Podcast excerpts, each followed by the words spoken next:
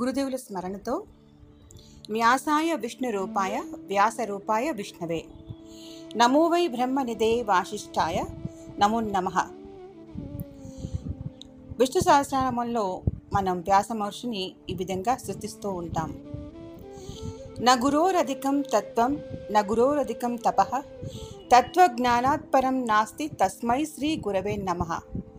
గురువుని మించిన తత్వం, తపస్సు, జ్ఞానం మరొకటి లేవు అని అర్థం. తల్లిదండ్రుల తర్వాత విద్యాబోధన చేసే గురువులు మానవ జన్మకు సహాయపడుతూ ఉంటారు. విద్యార్థి వ్యక్తిత్వం, ప్రవర్తనపై బలమైన ముద్ర వేస్తారు. విద్యను ప్రసాదించే గురువుల పట్ల భక్తి, గౌరవం కలిగి ఉండటం శిష్యుల కర్తవ్యం. సోమకాసురుడు వేదాలను అపహరించి సముద్రంలో దాక్కుంటే శ్రీ మహావిష్ణువు మత్స్య అవతారం ధరించి వాటిని తీసుకొచ్చాడు. ఆ సమయంలో వేదాలన్నిటినీ ఒకదానితో ఒకటి కలిసిపోయి గజిబిజిగా మారాయి. అప్పుడు వ్యాస మహర్షి వాటిని నాలుగు భాగాలుగా విభజించి లోకానికి అందించారు. మహాభారతం, భాగవతంతో పాటు అష్టాదశ పురాణాలు సైతం వ్యాసుడు మనకి అందించారు. వేదాలను నాలుగు భాగాలుగా చేశారు కాబట్టి వేద వ్యాసుడనే పేరు వారికి వచ్చింది. వ్యాసుడు పుట్టిన రోజుని గురు పూర్ణిమగా మనం జరుపుకుంటూ ఉన్నాం. దీనిని మనం వ్యాస పూర్ణిమగా కూడా అంటూ ఉంటాం.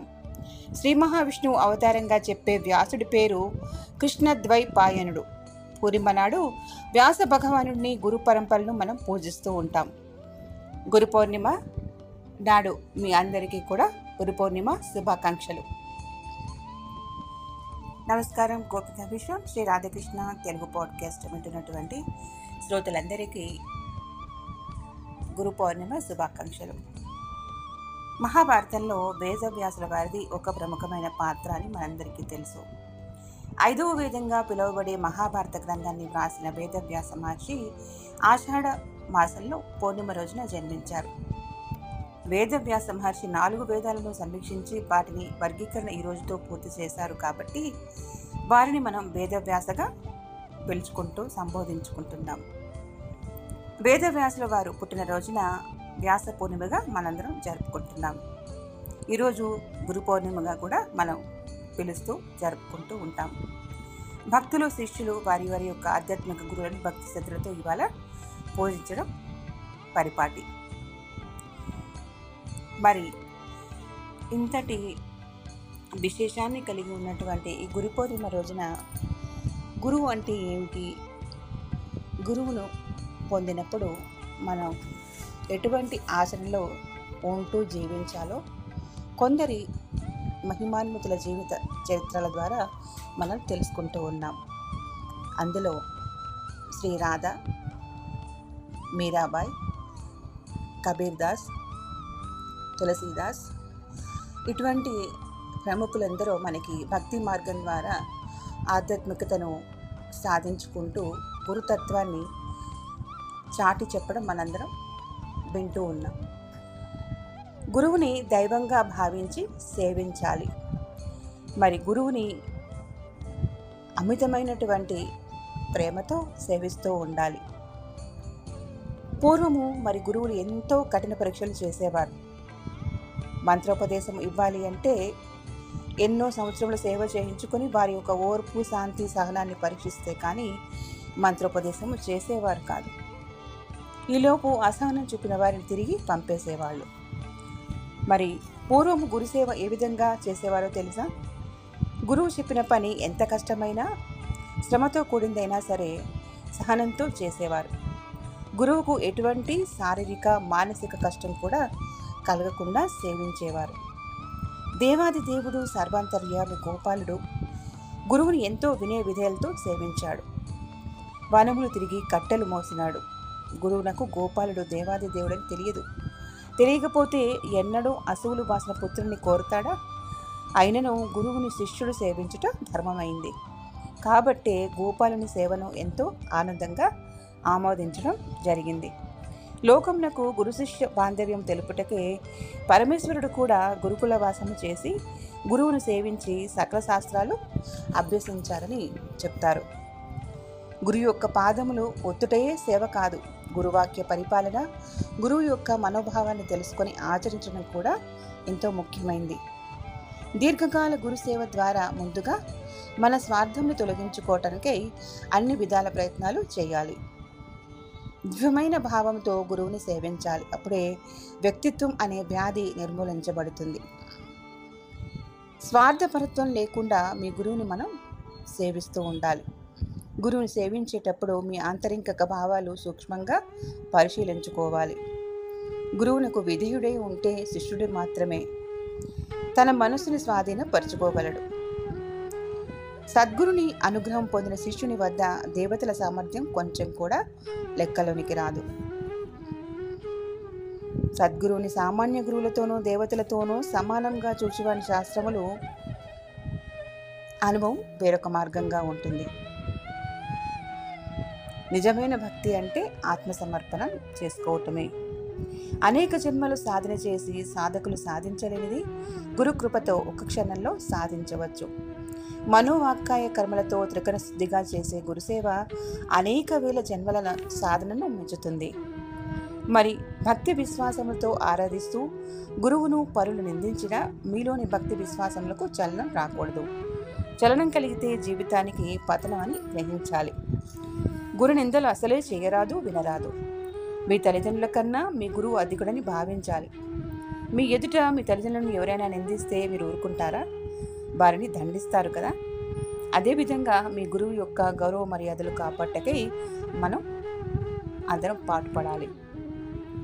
శిష్యుడు గురువును ఎప్పుడు అధిక్షేపించరాదు. గురువు ఆజ్ఞను జవతాటకుండా గురువు యందు అత్యంత విధేయుడై ఉండాలి. శిష్యుడు తన భక్తి చేత గురువును నరుడిగా కాక సాక్షాత్తు నారాయణుడిగా మనం చూస్తూ ఆరాధించాలి. మరి విశ్వాసము లేనిదే మీరు ఎటువంటి ఉన్నతిని పొందలేరు. విశ్వాసము భగవంతుని పట్ల నూరు శాతం కలిగి ఎట్లా అయితే ఉంటామో మన యొక్క గురువుని పట్ల కూడా మనం అంతే నమ్మకం కలిగి ఉండాలి. రాధాదేవి అనుక్షణం శ్రీకృష్ణుని వీక్షించటమే కోరేది. క్షణమైన దర్శనం లభించనిచో ఆవేదనకి ఆవేదనతో ఎంతో వెతికి వెతికి వేసారి విలపిస్తూ ఉండేది. మనం దానినే మధుర ప్రేమగా చెప్పుకుంటూ ఉంటాం. ఇది గ్రహించేవారు చాలా అరుదు. లోకులు తెలియక అజ్ఞానముతో అనేక విధాలు భావిస్తూ ఉంటారు. అంతర్భాగము నుండి పొంగి పొరలి రావాలే కానీ ఒకరిని చూస్తే ఒకరిని తెలిపినా కానీ ఇది దగ్గరికి చేరదు. ప్రేమకు వశం కానిది ఏది పృథ్వీ యందు లేదు. పరమేశ్వరుడు కూడా నిష్కలంక నిర్మల ప్రేమనే చూస్తూ బంధింపబడతాడు. సద్గురుని సేవ ప్రేమ భక్తి విశ్వాసములతో గురువుకు ఆగ్రహం తెప్పించకుండా గురుసేవ చేయువారు ఎట్టి సాధన లేకుండానే గురుకృప చేత ముక్తులవుతూ ఉంటారు. తాను ఆరాధించే భగవానుడే ఆ సద్గురు రూపాలు ఉంటాడని, ఆ సద్గురువే తన అంతరాత్మయై తనను నడిపిస్తూ ఉంటాడని, సుఖదుఖములందు ఆ గురుదేవుని కృపను దయను ప్రేమను ఆస్వాదిస్తూ లోకములో తమ తమ గృహస్థ ధర్మములను పాటించువాడు ముక్తుడవుతాడు. విశ్వాసంలో ఎన్నడూ కూడా చలనం రాకుండా నిశ్చలత్వం, ఓరిమి, నిష్కల్మష హృదయం కలిగి ఉంటూ సేవ చేస్తూ ఉండాలి. ఈ విధంగా సేవ చేసేవారు అనేక వేల జన్మలు నిత్య జప ధ్యానాధికములు చేసిన వారి కంటే ఉన్నతమైన స్థితి కలిగి ఉంటారు. వీరికి ఇంకా ఏ ఇతర సాధనలు అవసరం లేదని చెబుతున్నారు. గురువే పరబ్రహ్మమని గురువాక్కుని వేదవాక్కుగా నమ్మి ఆచరించాలి. గురువు తెలిపిన కార్యములను త్రికరణ శుద్ధిగా చేస్తూ ఉండాలి.